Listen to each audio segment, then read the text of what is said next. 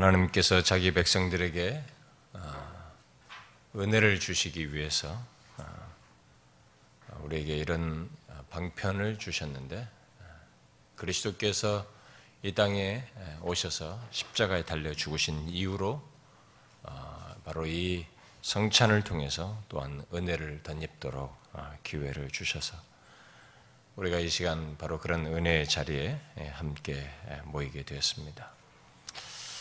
여러분 중에 이 시간에 마음이 마음의 준비도 없이 이 자리에 와 있는 사람은 아, 없을 것이라고 믿습니다. 아, 혹시 그런 사람이 있는지는 잘 모르겠어요. 음, 항상 경성에서 성찬의 마음에 준비하여서 참여해야 됩니다. 혹시 지금이라도 어, 준비 없이 온 사람이 있다면 음, 그런 자신을 하나님 앞에서 한하면서 아, 하나님의 자비와 긍휼을 아, 구하기를 바랍니다. 아, 예수 믿는 자에게 있어서 이 시간은 성경의 가장 중요한 내용, 곧 그리스도의 죽으심 안에 있는 은혜와 복을 확인하는 시간이라는 면에서 너무나 은혜로운 시간입니다.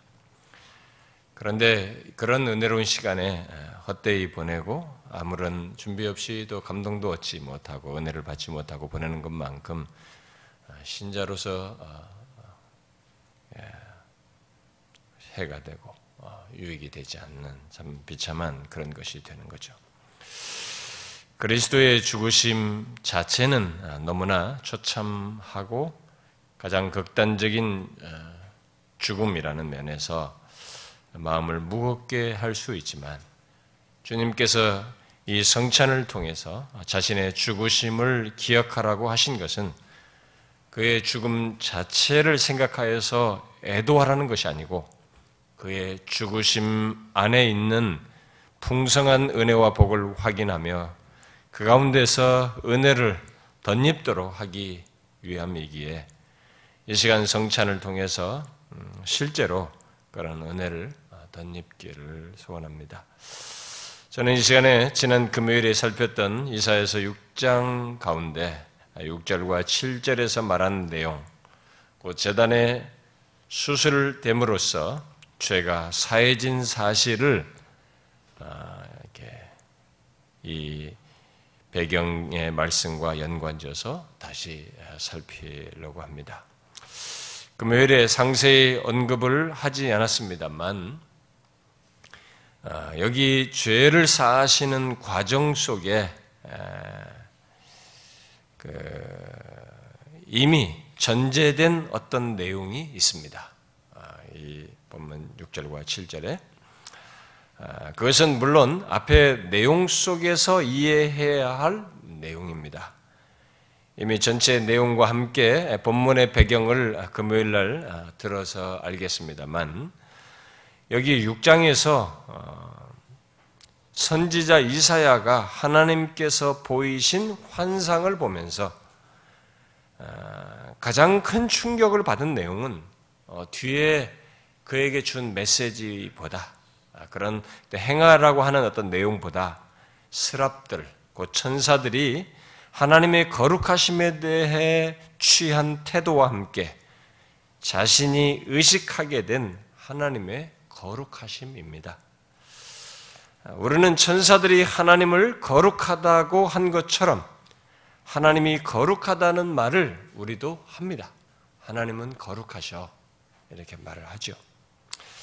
그러나 우리는 그의 거룩하심에 별로 놀라지 않고 그에 상응한 반응도 잘 하지 않습니다. 그것은 우리들이 하나님의, 하나님이 거룩하시다는 것을 지식으로만 알고 있거나 그와의 관계가 멀어져서 아마 그러지 않을까 싶은데요. 이미 말한 대로 스랍들은 죄 있는 우리와 달리 하나님의 존전에서 항상 하나님을 섬기는 자들입니다. 거룩한 자들이죠. 아, 거룩하게 구별된 자들입니다. 그럼에도 불구하고 그들은 자신들에게 있는 여섯 개의 날개 중에 네 개를 하나님 앞에서 자신들을 감추는데 써야만 할 정도로 아니 그렇게 하지 않으면 안 될 정도로 하나님의 거룩하심이 이게 감당하기 어려운 너무나 어마어마한 실체였던 것을 우리에게 시사해 줍니다. 거룩한 존재들이라 해도 하나님의 거룩하심은 감당하기 어려운 너무나 지고한 하나님의 존재의 특성이요 경이로운 속성이었던 것이죠. 바로 그런 하나님의 거룩하심을 인간이 대면했으니 어떻겠습니까? 죄 있는 인간에게 있을 수 있는 것은 다른 것이 아니죠. 화, 그리고 망하는 것. 두 가지밖에 없어요. 그렇게 표현한 것밖에 없습니다. 선지자 이사야는 자신이 그럴 수밖에 없다는 것을 알고 그렇게 말했죠. 화로다 나여 망하게 되었도다. 그냥 해본 소리가 아니고 이게 하나님의 거룩하심을 대면한 죄 있는 인간의 피할 수 없는 고백이에요. 그런 자각입니다. 그는 자신이 입술이 부정한 사람이요. 또 천상에서 하나님 곁에서 거하면서 거룩한 상태에 있는 자도 아니고 죄 많은 이 세상 또 부정한 백성 중에 거하는 사람으로서 거룩하신 하나님을 배운 것 때문에 진실로 다른 것을 말할 수가 없었고 생각할 수가 없었습니다. 오직 자신의 죄로 죽는 것밖에 화를 받는 것밖에 자기에게 화가 있을 것이라는 것, 망할 것이라는 것밖에 다른 것을 생각할 수가 없었습니다. 그러나 뒤이은 말씀은 그런 조건의 인간에 대한 하나님의 해결책이 제시되고 있습니다.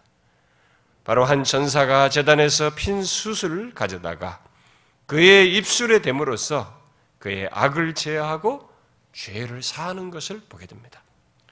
여기서 우리가 주목할 내용은 하나님의 거룩하심 앞에서 자신의 죄악됨과 죄인됨을 보고 망할 수밖에 없다고 한 이사야 선지자. 바로 그런 조건을 가진 인간이 인간의 결정적인 문제인 죄가 사해진 것입니다. 거룩하신 하나님 앞에서 그 거룩하심 앞에서 그 걸림돌인 죄가 사해진 사실이에요. 본문은 재단에서 가져온 수술을 입에 댐으로써 사해졌다라고 말하고 있습니다. 여러분도 알다시피 죄가 사해지려면 성경은 희생제사가 있어야 한다는 것을 전제하고 있습니다. 다시 말해서 희생, 희생제사에 드리는 피 흘림이 있어야 된다는 것을 전제합니다. 물론 여기서 희생하기 위해서 취한 어, 떤 이, 그, 어, 죄를 사하기 위해서 취한 행동으로 묘사한 이 내용은 재단에서 수술 입에 대는 이런 것들은 결국 상징적인 것입니다. 그것을 전제한 상징이죠. 히브리서 9장에서 우리가 이미 보잖아요. 피 흘림이 없은즉 사함이 없다고 했습니다. 그러면 이 본문에서 말하는 게 뭐겠어요? 여기 수술 입에 됐던 되는 행위는 이재영이라는 사람이 말한 바대로 필요한 화해적인 희생 제사가 이미 이루어져서 그의 죄가 사해졌음을 상징적으로 드리는 것입니다. 이게 상징적인 행동이에요. 그런데 이런 상징적인 행동을 실제로 과거의 역사를 보면 이 재단수 이게 핀 숯을 가지고 사람에게 몸에 댐으로써 뭘 하려고 하는 이런 시도가 역사도 있었다고 그래요. 지금 그게 아닙니다. 성경은 이런 외적인 행동 가지고 죄를 살 수가 없습니다. 성경 자체가 우리에게 말하기를 피 흘림이 없으면 안 되는 것이에요. 그래서 여기에는 지금 바로 그런 화해적인 희생제사가 이미 이루어져서 그의 죄가 사해졌다는 것을 상징하고 있는 것입니다. 이사야의 죄사함은 거룩하신 하나님과 화해하게 되는 희생제사가 이미 이루어졌기 때문에 가능한 것입니다. 본문은 그것을 내포화해서 말하고 있는 것이죠. 우리는 여기서 성경 전체에서 말하는 것과 연결해서 한 가지 사실을 분명히 보게 됩니다. 그것은 하나님의 거룩하심 앞에는 어느 인간도 설 수 없고 아예 살 수도 없다는 것이죠. 단 한 가지 길만 있을 수 있습니다. 그것은 바로 죄를 사는 일입니다. 곧 희생제사를 통해서 죄를 사는 것 뿐입니다. 그것만이 하나님의 거룩하심 앞에서 살 수 있는 유일한 길이에요. 인간은 하나님의 거룩하심을 스스로 극복할 수 없습니다. 견뎌낼 수가 없습니다. 극복하기는 커녕 하나님의 거룩하심 앞에서 죄에 있는 자는 망하는 것 밖에 없어요. 다른 길이 없습니다. 그런데 여러분 지금 저와 여러분이 예수 믿어서 된 중요한 일이 하나 있습니다. 그게 뭡니까? 거룩하신 하나님 앞에 선다는 것입니다. 거룩하신 하나님을 대면한다는 것입니다.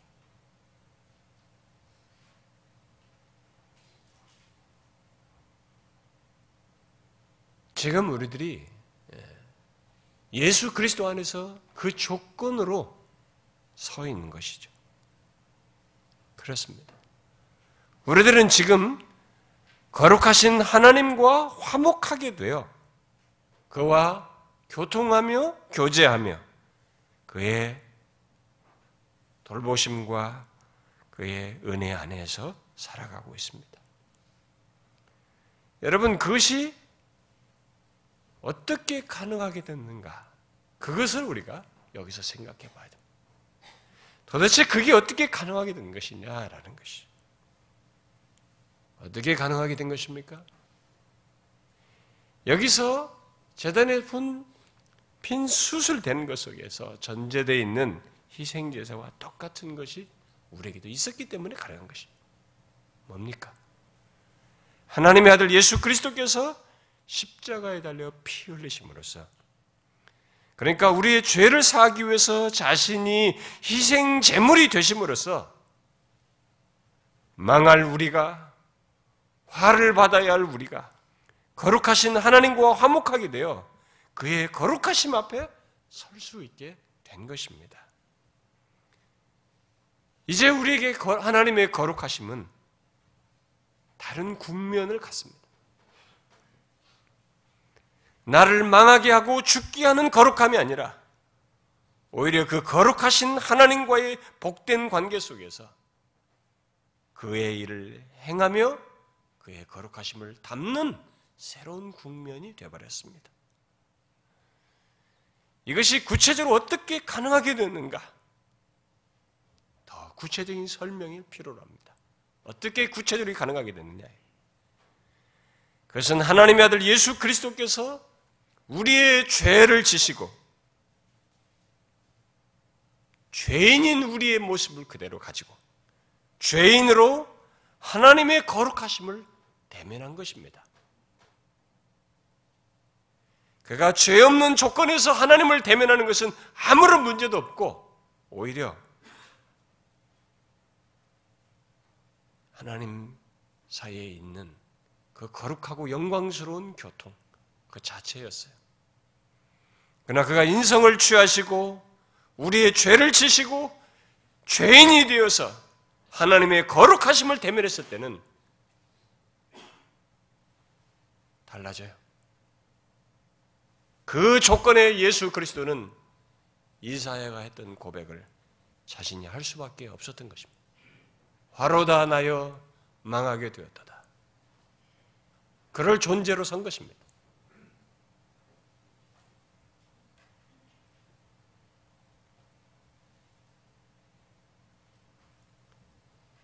거룩하신 하나님의 거룩하심을 대면해서 화로다 나여 했던 그 화를 그리고 망하게 되었도다라고 한 그 망함을 자신이 하나님의 거룩하심을 대면하여서 그대로 당하신 것입니다. 담당하신 것입니다. 그래서 예수 그리스도를 믿는 자는 그와 연합한 자에게 바로 그와 연합한 자에게 이 하나님의 거룩하심은 노예적인 두려움이나 망함을 갖게 하는 것이 아니라 오히려 그 하나님의 거룩하심을 소중히 여기고 복된 것으로 여기고 더욱 아니 소유하게 되고 더욱 담고자 하는 그런 것으로 바뀌게 됩니다. 여러분 예수 그리스도로 말미암아 정령 하나님의 거룩하심 앞에 선자인 것을 여러분은 알고 있습니까? 그것의 의미를 아십니까? 아, 그러면은 우리는 이제 아무 문제가 없네. 그런 것입니까? 나의 죄로 인해서 영원히 극복 못할 하나님의 거룩함을 나의 죄를 지신 그리스도로 말미암아 오히려 닮을 수 있는 자가 되었다는 것을 아십니까? 이것이 얼마나 어마어마한 얘기인지 아십니까? 만일 이것을 안다면 하나님의 거룩하심을 감히 대면할 수 있게 된 것이 얼마나 특별하고 경이로운 것인지를 그는 알 것이에요. 그것은 우리 인간에게 본질상 불가능한 일이 생긴 것입니다. 어떻게 해요? 바로 예수 그리스도께서 나의 죄를 지시고 거룩하신 하나님을 대면하여 우리에게 우리가 당해야 할 화와 망함을 당하심으로써입니다. 여러분 잊지 마십시오. 죄악된 세상에 살고 죄 있는 백성들 가운데 사는 우리들이 본질상 하나님의 거룩하심 앞에 설 수 없는 자요. 오직 화와 망함 외에 다른 것을 생각할 수 없는 그런 자들입니다. 그런데 우리가 하나님의 거룩하심 앞에 설 수 있고 심지어 그의 거룩하심을 닮을 수 있게 되었다는 것. 이것은 여러분과 제가 머리로 지식으로 아는 것보다 실체상으로는 어마어마한 얘기예요. 이사야가 그 거룩함의 어떤 실체를 환상 중에라도 보았기 때문에 이렇게 한 거예요. 이 실체가 가져다 준 이 결과 속에서도 동일한 입장에 우리가 있어요. 그래서 우리가 하나님의 거룩하심에 그 앞에 대면하여 설 수 있는 자가 됐다는 것은 이건 엄한 얘기예요. 어떻게 되었어요? 오직 한 가지 때문이라고 했습니다. 예수 그리스도께서 십자가에서 거룩하신 하나님의 공의의 심판을 다 받으시고 우리가 받아야 할 화를 받으시며 친히 멸망당하셨기 때문에 그래요. 친히 망하셨기 때문에 그렇습니다. 우리가 장차 거룩하신 하나님의 심판대에서 생존할 수 있는 이유는 바로 이 그리스도의 피로 죄사함을 받아 이미 하나님의 거룩하심 앞에 설 수 있게 되었기 때문에 가능한 것입니다. 이 땅에서 예수를 믿어 그런 자가 되지 않으면 장차 심판대 앞에서 그의 거룩하심 앞에서 누구도 생존할 수가 없습니다. 생존할 수 없어요. 이미 우리 주 예수 그리스도께서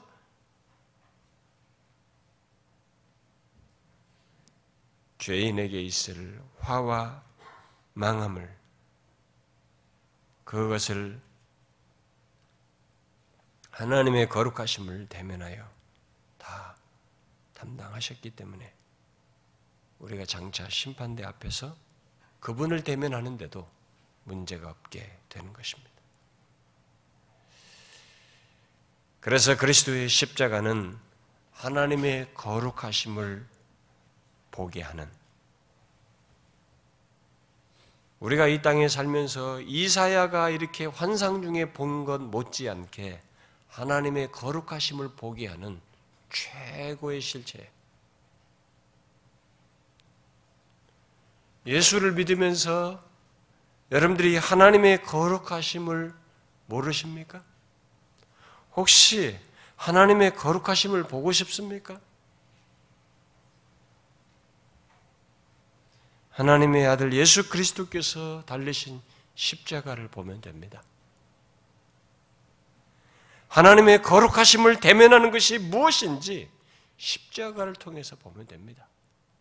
하나님의 아들이랄지라도 우리의 죄를 지셨을 때 그가 하나님의 거룩하심을 대면하여 어떠하였는지를 보면 됩니다. 그리스도의 십자가 곧 그의 죽으심에서 우리는 우리의 죄에 대한 하나님의 거룩하심을 보게 되는 것입니다. 여러분 그리스도의 십자가를 통해 우리의 죄에 대한 아니 죄 있는 우리에 대한 하나님의 거룩하심을 보십시오. 보셔야 돼요. 그리스도의 십자가를 통해서 보셔야 합니다. 내 죄를 지신 그분이 십자가에서 당하시고 형벌과 모든 것을 당하시고 죽음을 경험하시면서 하나님의 형벌을 받는 그 상황을 통해서 우리의 죄에 대한 죄인인 우리에 대한 하나님의 거룩하심이 어떤 것인지 보아야 합니다. 하나님의 거룩하심 앞에선 감출 수 없는 어, 우리의 존재를 우리는 거기서 볼 수 있어요. 바로 그 예수 그리스도로 말미암아 그 하나님의 거룩하심에서 상하지 않는 것이 얼마나 엄청난 것인지를 우리는 십자가를 통해서 볼 수 있습니다.